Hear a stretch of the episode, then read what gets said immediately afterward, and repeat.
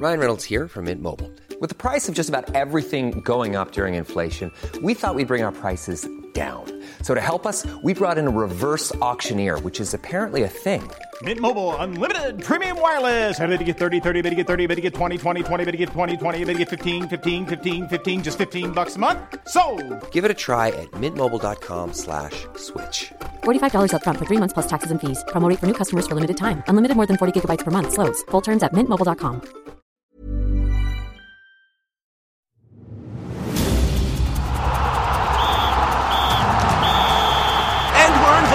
time. Hello and welcome to Extra Time. I'm Stephen Hewson. In the program this week, Joseph Parker prepares for the fight of his life. We cast our eye over New Zealand's medal chances at the Commonwealth Games, and groundbreaking women's cricket umpire Kathy Cross pulls stumps on her career.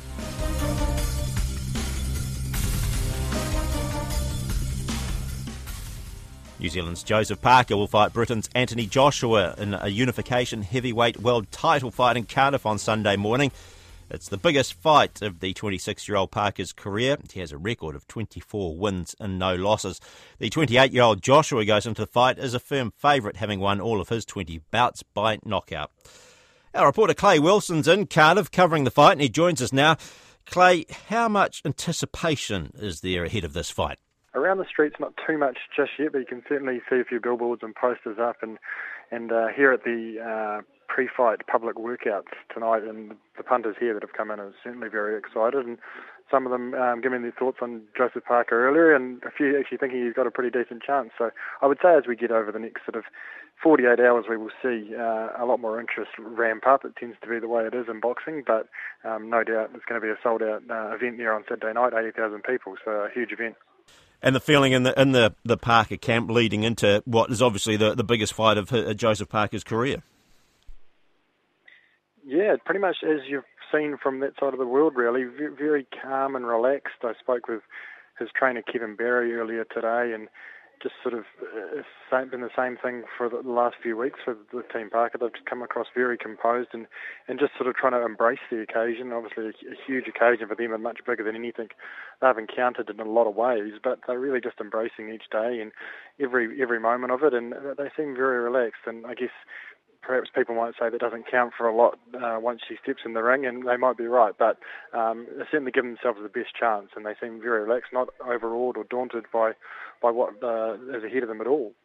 What about his chances? I mean, where's where does he have some strengths, and where are Joseph Parker's weaknesses?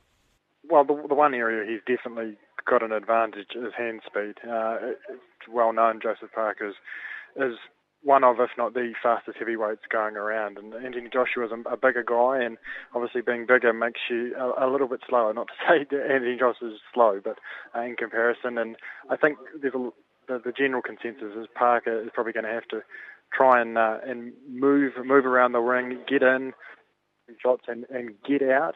Um, perhaps he, he may not have the the power to knock him out with one punch, but if he can take him into the later rounds, then then he can wear him down and and perhaps he can catch him with a barrage of punches and put him down, or, or if it goes the distance, um, outpoint him in the end over the latter half of the fight. So it's really, for, I think about uh, uh, for Joseph, sorry, about uh, sort of putting up with that initial barrage from Joshua, and then getting him a bit fatigued and perhaps trying to come home strong.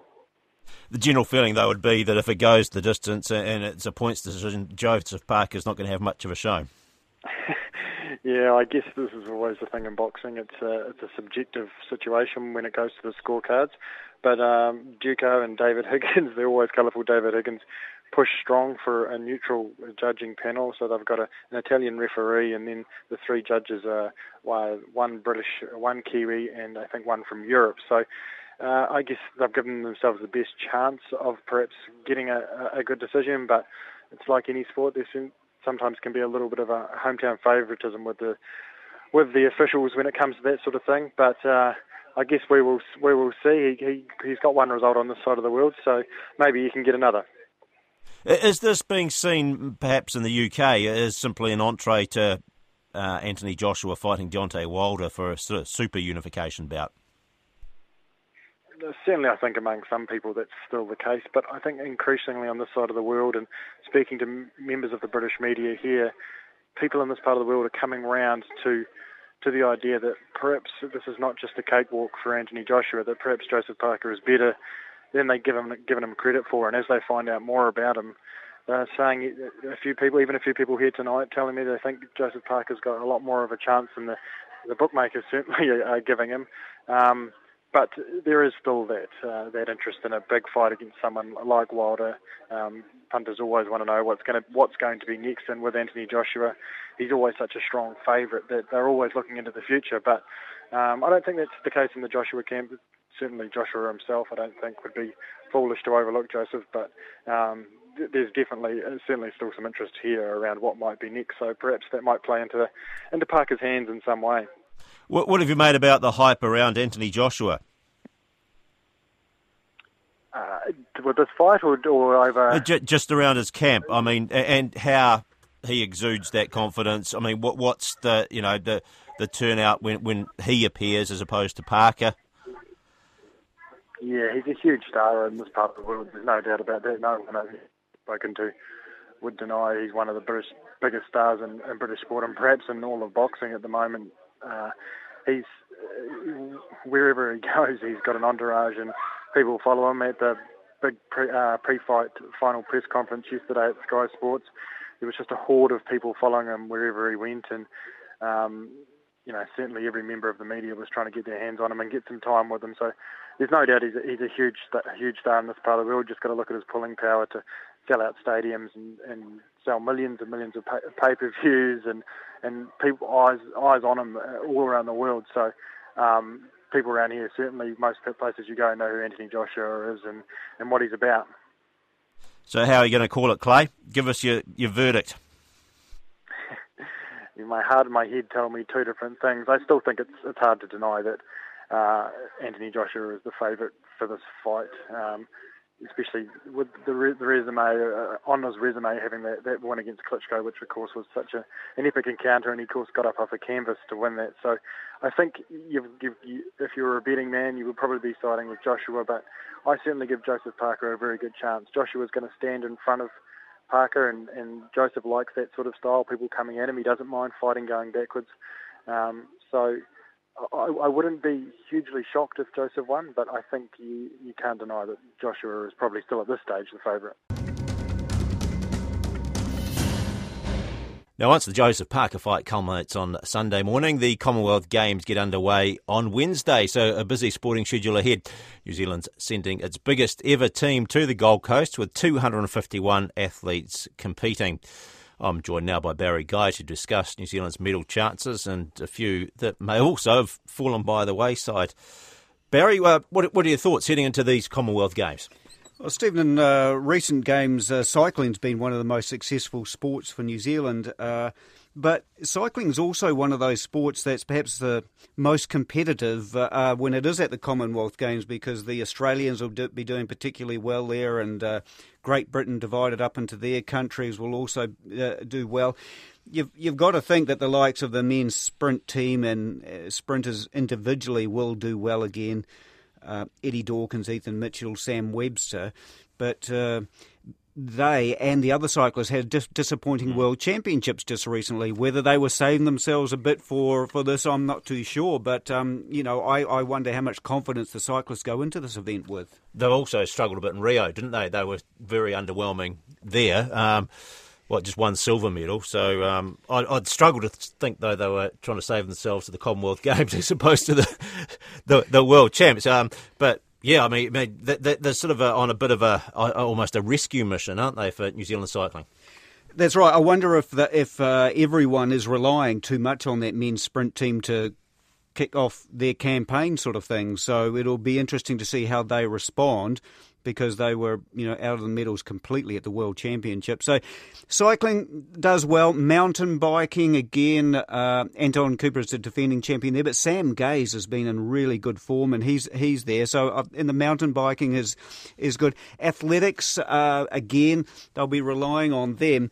The only, you know, and you can never guarantee anything in sport, but the only gold medal I, I think is assured is is Tom Walsh in the shot put. He, he seems to be way ahead of everyone else and is is throwing particularly well. He set a record again just, just last week. Uh, Dame Valerie Adams, she's just returning and she's only throwing now more or less what the other contenders are doing. So hopefully uh, her experience at the international level will get her through. I, I, think she'll win a medal, but gold we'll have to wait and see. And uh, just is she going to be? This has got to be her last one, doesn't it? Really, you think?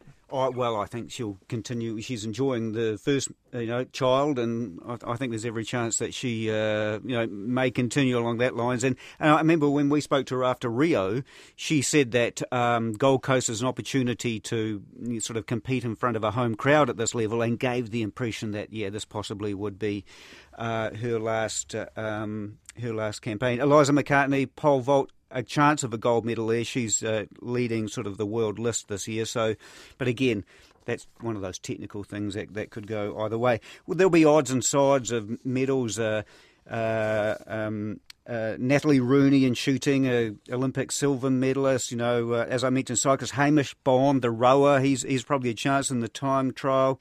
Laurel Hubbard and weightlifting, um, you know, and you you always get some others thrown up, boxing, you know, judo, squash, and the likes, um, some other gold medals. But um, I think this one is going to be particularly. Uh, tough for New Zealand, even though it's close. You know, those Aussies competing at home, they're going to be hard to beat. Team sports. What, what, what do you think about there? Well, yeah, well, uh, we, we were discussing, uh, Stephen, you know, you, and you mentioned that um, there are a lot of sports, team sports, that New Zealand's done well in, but it seems that the rest of the world's sort of caught up in recent time. Well, I suppose we've got we've got quite a number of team sports, haven't we? Which has sort of ballooned that, that team out to 251. So we've got obviously the, the rugby sevens, the men and the women. The men, uh, well, there's no guarantee they'll uh, win a medal, let alone gold, um, because the, the way that the competition has um, got so much tighter. Again, they're trying to make up for, for Rio, aren't they? Because they, they failed to, to win a medal mm. there. I think the women are pretty much guaranteed a silver. I think you'd have to say I, they're going to struggle to get past Australia because Australia's been so, doing so well on that world circuit and the sevens circuit. And I think they're actually uh, unbeaten. Uh, their netball, I mean, you would have thought that a medal was a given and at least a silver uh, at that, but uh, the Silver Ferns have been beaten by Jamaica twice recently. They've also obviously lost to Australia and England uh, quite severely in the last uh, six months or so. So uh, you could even see them miss out on a medal altogether. You could have Australia, England, and Jamaica as, as on the podium for, for netball. So uh, yeah, there's sort of uh, certainly no guarantees on areas that previously we would have thought that um, would have been um, pretty much guaranteed medals. Yeah, hockey uh, I have an interest in, and but they tend to in big tournaments get have trouble getting past the semi-finals. It look look good, but then they slip over there, both the men's and women's team. Um, I quite like the look of the men's basketball team actually, and they've been playing internationally recently in that Asian series. And but again, they're going to have to come up against Australia.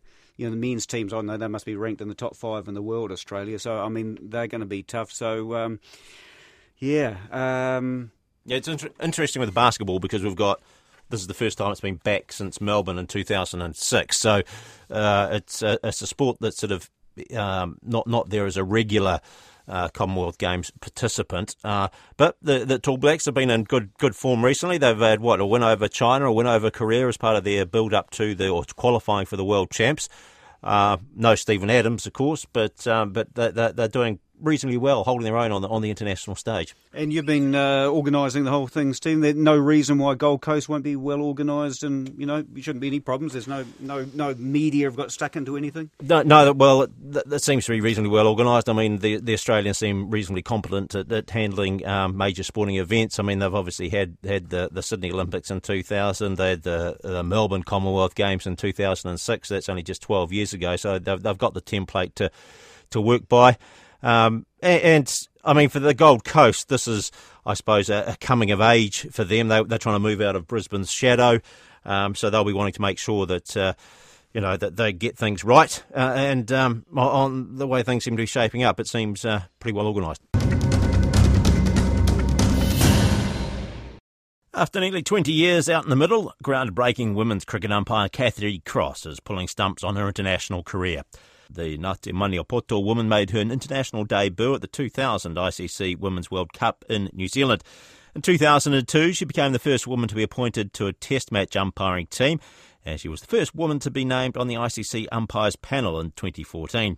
She's now officiated at 22 Women's World Cup matches, the most by any umpire in the history of the tournament. Ravinda Hunia caught up with Kathy Cross to talk to her about her career, why she never got to umpire a men's test, her hopes for women umpires in the future. I've always enjoyed cricket right from when I was small. I loved watching it on TV when I could, when I was allowed to really, because it wasn't a sport that was conducive with our family. We were more rugby orientated. But however, as time went on, I didn't play it at school because I went to an all-girls school and obviously it wasn't in our school. It wasn't part of our sporting curriculum. And when I came to Wellington and I met my husband, he was a cricketer and all our all our children played cricket. So that's really what got me into cricket. And into uh, the umpiring part came a little later when my daughter was playing at, at uh, college cricket, and I used to help out to umpire the games. So it just sort of went from there, going to Lords and watching the final of the 2017 World Cup at Lords. I'd never been to Lords before, so that was a big highlight for me. What did it mean for you to be in Lords at that grand final and seeing the popularity that it had gained, knowing your journey in women's cricket? Well, it was absolutely fantastic to see the women playing at Lords. Uh, the progression of the game, the women's game, from when I first started umpiring, has been hugely, uh, uh it's been immense. And uh, of course, the resources that are now put into women's cricket around the world are, again, it's grown so much.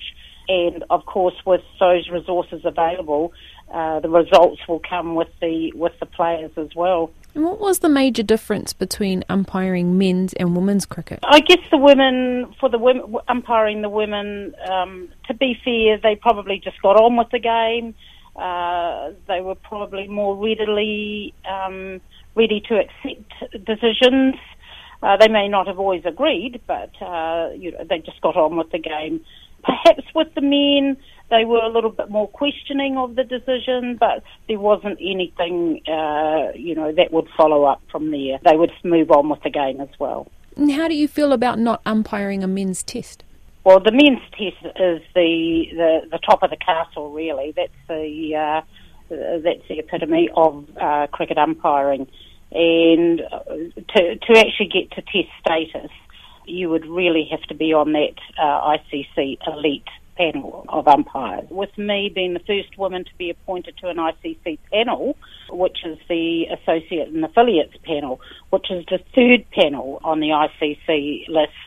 And of course, you go the next panel to go up to would be the international panel, and then of course the next panel up, which is what they call the elite panel, that is the top of the echelon. Uh, with time and progress, we may even see some women on the international panel, which would be absolutely fantastic. And how happy are you with the state you're leaving that position in? Oh, I'm very confident that uh, the pathway for women is there now, and it's really their choice whether they wish to wish to take it. And I do hope whoever does take that uh, pathway uh, get get the opportunities to travel overseas and do some cricket overseas. That's Kathy Cross talking to Ravinda Hunia. And that brings us to the end of extra time for another week. Remember, you can contact us at sport at radionz.co.nz. It's on email. You can also follow us for all the latest sport on Twitter at RNZ Sport. So, on behalf of the Extra Time team, I'm Stephen Hewson. Bye for now.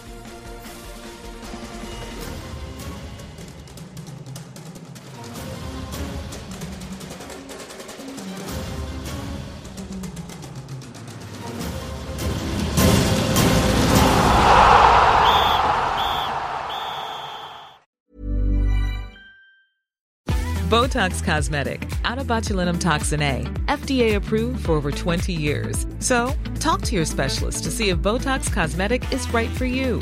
For full prescribing information, including boxed warning, visit BotoxCosmetic.com or call 877-351-0300. Remember to ask for Botox Cosmetic by name. To see for yourself and learn more, visit BotoxCosmetic.com. That's BotoxCosmetic.com.